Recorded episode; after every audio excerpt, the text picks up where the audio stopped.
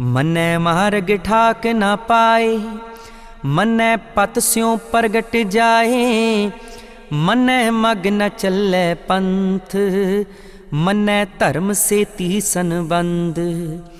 ਐਸਾ ਨਾਮ ਨਿਰੰਜਨ ਹੋਏ, ਜੇ ਕੋ ਮਨ ਜਾਣੈ, ਮਨ ਕੋਏ।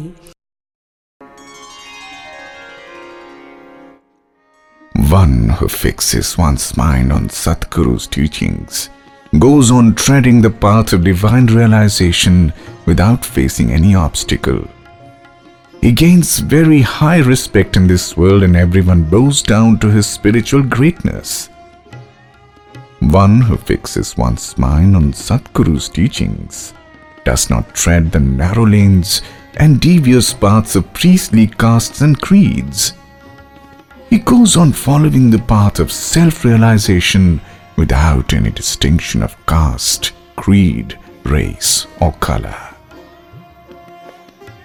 One who fixes one's mind on Satguru's teachings naturally acquires the power of following the right path without the least wavering.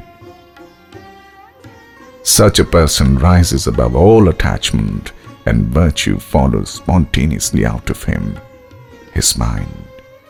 He is pure and virtuous in thought, word, and action.